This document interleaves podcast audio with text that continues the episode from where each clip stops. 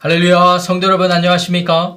오늘도 은혜로 주어진 이 하루, 주님의 말씀으로 하루를 시작하고 믿음으로 승리하는 복된 하루 되시기를 바랍니다. 계속해서 우리는 야고보서 말씀을 통해 우리의 삶의 실제적인 부분들에 대해서 고민하고 도전받고 있습니다. 오늘 저와 여러분들이 묵상할 본문은 야고보서 4장 1절부터 12절에 이르는 본문입니다. 오늘 역시 하나님의 말씀을 기대해 보도록 하겠습니다. 특별히 오늘 저는 7절부터 10절까지만 봉독하고 전체적인 본문의 내용의 핵심만을 살펴보려고 합니다. 야고보서 4장 7절부터 10절 말씀입니다. 그런즉 너희는 하나님께 복종할지어다 마귀를 대적하라. 그리하면 너희를 피하리라. 하나님을 가까이 하라. 그리하면 너희를 가까이 하시리라. 죄인들아 손을 깨끗이 하라. 두 마음을 품은 자들아 마음을 성결하게 하라. 슬퍼하며 애통하며 울지어다 너희 웃음을 애통으로 너희 즐거움을 근심으로 바꿀지어다. 주 앞에서 낮추라. 그리하면 주께서 너희를 높이시리라. 아멘. 하나님의 말씀입니다. 우리가 신앙생활을 하면서 갖게 되는 질문이 한 가지 있습니다. 예수 그리스도를 구주로 고백하고 성령님의 내조하심을 확인받고 그리고 그분의 인도하심을 따라 살려고 발버둥 치는데 여전히 우리 안에 죄의 결과들이 있기 때문입니다. 그것이 우리의 고민이요, 우리의 기도 제목입니다. 여러분들은 어떻게 생각하십니까? 초기 기독교인들, 초기 초대교회 안에 있었던 그리스도인들 안에서도 이와 같은 현상이 비일비재했는데요. 특별히 세상과 구별되는 공동체 모임 안에서 그 누구보다도 그 어떤 기관보다도 어떤 공동체보다도 하나님의 사랑을 나타내어야 하는 그 공동체 안에 여전히 싸움이 있고 다툼이 있었다는 사실입니다. 그런 사실들을 보며 보며 보면 하나님을 믿지 않는 사람들이 볼 때 그것을 어떻게 받아들였겠으며 특별히 제가 말씀드린 대로 하나님의 자녀들은 그 상황을 어떻게 받아들여야만 했을까요? 야고보 사도는 따끔하게 그리고 아주 냉철하게 우리에게 교훈하고 있습니다. 그와 같은 일들이 발생하게 되는 원인에 대해서 말이죠. 오늘 본문 1절 말씀 보시면 너희 중에 싸움이 어디로부터 다툼이 어디로부터 나느냐 라고 질문하고 있습니다. 그리고 그 답을 주기를 너희 지체 중에서 싸우는 정욕으로, 정욕으로부터 나는 것이 아니냐라고 말하고 있어요. 한마디로 여전히 우리는 예수 그리스도의 제자로 주님으로 고백하고 성령님의 내주하심을 경험하며 살아가고 있지만 여전히 우리 안에는 정욕이 남아 있다라는 것입니다. 그것을 우리가 부정할 수가 없어요. 그 정욕마저 없다면 우리는 하나님 앞에서 온전한 인격체로 인정받을 수 없기 때문입니다. 하나님의 은혜예요. 정욕이 남아 있어요. 그 정욕이 성령님의 인도하심에 순종하며 따라갈 수도 있는 것이고 그 정욕이 나의 육체의 욕심을 따라 따라갈 수도 있다라는 것이죠. 그래서 기준을 분명히 우리가 삼아야 될 텐데 가장 성경적으로 바른 기준은 성령님의 인도하심을 받는 것이라고 생각합니다. 그런데 대개의 경우 우리가 우리들이 고민하는 대로 자꾸 죄에 걸려 넘어지는 이유는 성령님을 따르지 않고 오히려 우리의 육체의 욕심, 정욕을 따라가기 때문이라고 그렇게 사도 야고보께서는 말씀하고 계십니다. 그렇기 때문에 하나님 앞에서 교만하지 말고 오히려 겸손한 자로 살라고 그렇게 강조해주고 있는 것이죠. 특별히 제가 봉독한 7절부터 10절 말씀의 여러 명령들을 우리가 살펴보면요. 하나님께 철저히 복종될 것을 강조하고 있습니다. 그리고 우리를 우리의 정욕을 자극해서 넘어뜨리려고 하는 사탄 마귀를 대적하거나 피하라고 강조해주고 있죠. 그리고 반대로 오히려 하나님과 더 가까이 하고 하나님을 더 깊이 있게 알길 원하고 그리고 우리의 손을 깨끗이 하고 우리의 마음을 정결케 하고 두 마음을 품는 것들은 다 깨뜨려 버리고 마음을 성결케 함으로 하나님께만 집중하라고 요구하고 그렇게 강조하고 있습니다. 특별히 우리가 눈여겨봐야 되는 부분이 하나님께서 이 사도 야고보께서 우리에게 교만하지 말고 겸손하라고 했을 때 그 겸손한 자세에 대한 모습을 우리가 눈여겨 봐야 될 것인데 구절 말씀 보시면은 이렇게 교훈하고 있습니다. 슬퍼하며 애통하며 울지어다 너희 웃음을 애통으로 너희 즐거움을 근심으로 바꿀지어다 라고 말이죠. 아니 성령님께서 내 안에 계시는데 주님께서 나와 동행하시는데 기쁜 것 아니겠습니까? 라고 반문할 수 있겠죠. 근데 사도 야고보의 이 강조점은 우리 스스로가 우리 자신에 대해서 좀 정확히 알라라고 말하고 있습니다. 슬퍼하고 애통하고 우는 것이 예수 그리스도를 따르는 삶에 대한 애통함과 슬픔과 울, 우는 것이 아니죠. 예수님을 따라가기 위해서 우리가 열심히 순종하려고 하는데 우리의 발목을 잡는 우리의 육체의 정욕 이것이 우리에게 여전히 남아있고 그것에 우리가 너무나 연약한 모습으로 반응하는 우리 자신에 대해서 애통하며 근심할 줄 알라라는 것입니다. 한마디로 우리 자리에 우리 자신의 자리를 위치를 정확히 알라라는 것입니다. 행함이 없는 믿음은 죽은 믿음이라고 했습니다. 하나님 앞에 행위와 실천으로 순종하는 믿음으로 참된 믿음 생활을 하려고 하는데 쉽지 않아요. 왜 그럴까요? 여전히 우리는 여전히 우리가 위치한 자리는 연약하고 부족해서 우리 스스로의 능력으로 그 모든 것들을 이룰 수가 없기 때문이죠. 그렇기 때문에 10절에서 야고보 사도가 이렇게 말합니다. 주 앞에서 낮추라 그리하면 주께서 너희를 높이시리라. 이게 하나님의 원리예요. 우리가 하나님 앞에 자복하고 하나님 앞에 굴복하고 하나님의 능력을 간절히 구할 때 하나님은 그것을 믿음으로 받아주시고 그 안에서 그 영혼 안에서 새 일을 이루어 가시는 줄 믿으시기 바랍니다. 네, 그렇습니다. 우리가 하나님 앞에 할 수 있는 유일한 길은 우리 자신의 처지를 깨닫는 거예요. 안 되는구나. 하나님 앞에서 나는 안 되는구나. 그렇기 때문에 오늘 5절 말씀, 4장 5절 말씀, 6절 말씀 굉장히 중요한데요. 제가 다시 한번 읽어보겠습니다. 너희는 하나님이 우리 속에 거하게 하신 성령이 시기하기까지 사모한다 하신 말씀을 헛된 줄로 생각하느냐? 쉽게 말해서 내 안에 내주하시는 우리 안에 내주하시는 성령께서 질투하시는 거예요.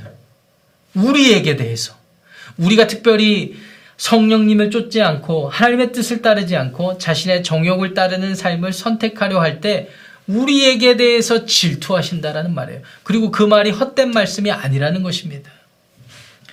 그러면서 6절 말씀에 그와 같은 자신의 자리를 깨닫고 하나님의 도움을 은혜를 구하는 자들에게 더욱 큰 은혜를 주신다고 말씀하십니다. 그러면서 말씀하시는 것이 잠언 말씀을 잠언 3장 34절 말씀을 인용하면서 야고보 사도가 하나님이 교만한 자를 물리치시고 겸손한 자에게 은혜를 주신다고 했어요. 하나님 앞에 교만하고 하나님 앞에 겸손한 것이 무엇인지는 너무나 분명합니다. 나는 안 되고 나는 여전히 죄의 정욕을 쫓아 살 수밖에 없지만 하나님의 은혜, 하나님의 도우심, 하나님의 긍휼이 있을 때에 성령님의 인도하심을 따라서 행함이 있는 열매가 있을 거라는 그런 기대감, 소망감, 믿음이 우리에게 겸손한 자라는 하나님의 인정을 받게 한다라는 것입니다. 오늘 이 말씀에 비추어 저와 여러분들이 도전받기 원하는 부분은 너무 간단합니다. 오늘 우리 안에 여전히 남아있는 육체의 정욕을 여러분들 어떻게 관리하고 계십니까? 성령님의 음성, 성령님의 내주하심을 때로는 느끼고 경험하면서도 여전히 정욕을 따르기 위해서 성령님을 소홀히 하고 성령님께 순종하는 것을 소홀히 하지는 않으십니까? 특별히 여러분들의 가정에서 일터에서 또 교우들과의 관계에서 여러 가지 상황 가운데 여러분들이 놓였을 때 하나님의 뜻을 하나님이 기뻐하시는 뜻을 알고도 내 성질대로 내 생각과 계획대로 행하는 모습이 없지는 않으십니까? 그것으로 말미암아 성령님의 책망도 느끼면서 또 성령님의 인도하심이 그와 반대되는 상황이라는 것을 알면서도 여전히 그 길을 가고 있지 않으십니까? 여러분 오늘 다시 봉독한 7절부터 10절 말씀의 기초에서 여러분들에게 도전하기 원합니다. 하나님 앞에 복종하시기 바랍니다. 그리고 마귀를 대적하고 마귀의 유혹을 피하십시오. 그리고 하나님께 더 가까이 하려고 여러분들의 의지를 동원하셔서 여러분의 의지를 표현하셔서 하나님께 도움을 구하십시오. 그런 자에게 오늘 하나님은 더 큰 은혜를 주신다고 야고보 사도를 통하여서 말씀하고 계시지 않습니까? 11절 12절 말씀 보시면은요. 형제들아 서로 비방하지 말라고 되어 있습니다. 이렇게 겸손하지 못하고 교만한 자의 모습이 어떤지를 관계 가운데 나타내주고 있는 것인데요. 말씀의 핵심은 간단합니다. 하나님의 기뻐하시는 뜻을 기억하려고 하지 않고 순종하려고 하지 않고 형제들을 비방하여서 싸움과 다툼을 도모하고 그와 같은 결과를 내는 사람들의 중심에는 중심에 마음의 중심에는 교만한 마음이 있기 때문이라는 것입니다. 그 교만한 마음의 핵심은 무엇인가? 내가 하나님 말씀의 판단자다. 나만 하나님의 말씀의 판단자다라는 그런 착각이 이러한 교만한 자세를 불러 일으킨다라는 것입니다. 특별히 11절 하반절에 네가 만일 율법을 판단하면 율법의 준행자가 아니요 재판관이로다. 12절 말씀에 너는 누구이기에 이웃을 판단하느냐? 이렇게 말씀하고 계셔요.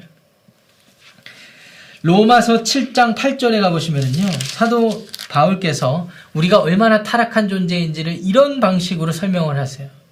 7장 8절에 특히 죄가 기회를 타서 계명으로 말미암아 내 속에서 온갖 탐심을 이루었나니 이런 방 이렇게 설명하고 계십니다. 한마디로 하나님의 말씀이 우리 안에 들어와도 우리 안에 이미 자리 잡은 죄라는 것이 죄라는 어, 아주 이 악독이 우리로 하여금 기회를 만드는 거예요. 하나님의 말씀을 우리에게 유리해서 또 다른 죄를 짓게 만드는. 자, 이런 경우에는 말씀 그 자체는 전혀 문제가 되지 않은데 무엇이 문제이겠습니까? 그 거룩하신 하나님의 말씀조차도 우리가 우리의 것으로 삼아서 우리의 탐심을 이루는 죄의 도구로 만들 수 있다라는 것입니다. 여러분, 이 정도로 우리가 타락한 존재라는 거예요. 이 정도로 우리가 타락한 존재라는 것입니다. 그래서 사도 바울도 사도 야고보가 도전한 것처럼 로마서 6장 12절 13절 말씀에 이렇게 도전했습니다.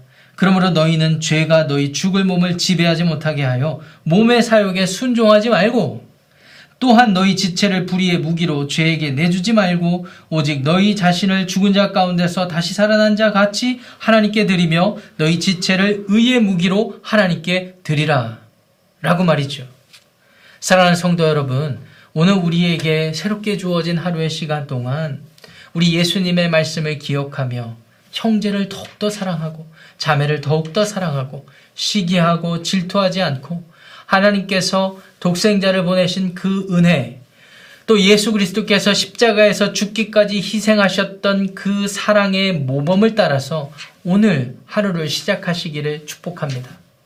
때로는 억울한 마음도 있고 여러분들의 생각과 경험이 있고 여러분이 가지고 계시는 성질과 감정이 있으실 거라고 생각이 듭니다.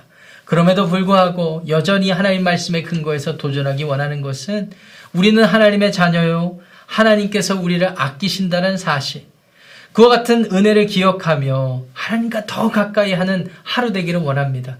그렇게 할 때에 우리는 하나님께 겸손한 자라고 인정받으며 하나님이 그와 같은 삶을 사는 우리들에게 더 큰 은혜로 오늘 하루를 시작하게 하실 줄 믿습니다.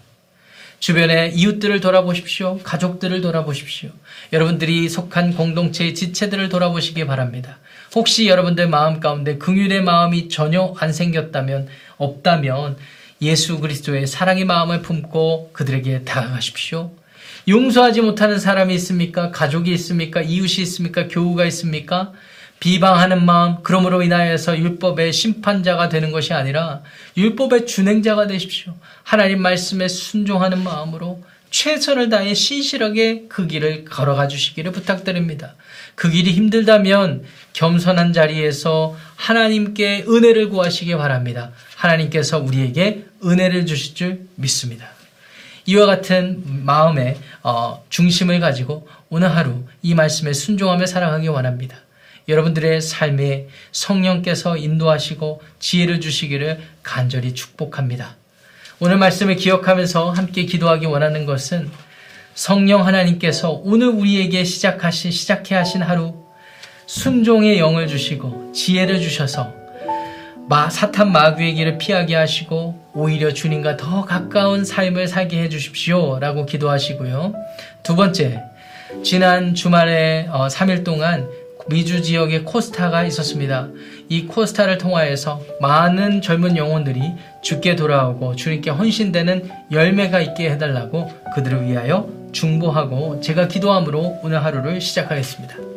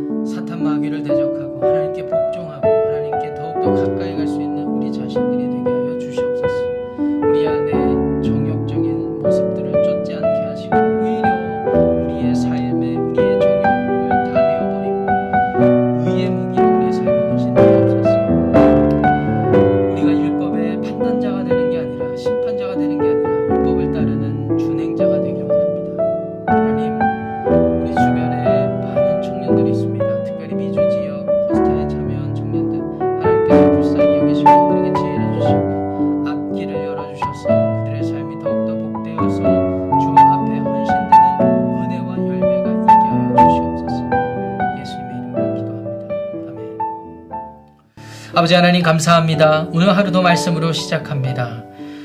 야고보서 말씀처럼 우리가 어, 정욕에 또 우리의 육체의 욕심에 따라 끌려가는 삶이 아니라 내 안에 우리 안에 내주하시는 성령의 음성에 귀 기울이며 주님 앞에 온전히 복종하는 그럼으로써 하나님께 더욱더 가까이 가고 하나님의 은혜를 더 크게 누릴 수 있는 하루가 되게 하여 주시옵소서. 무엇보다도 율법의 판단자가 아닌 율법의 준행자가 되게 하셔서 말씀 그 자체에 집중하며 순종하는 기쁨으로 순종하는 우리 모두가 되게 하여 주시옵소서.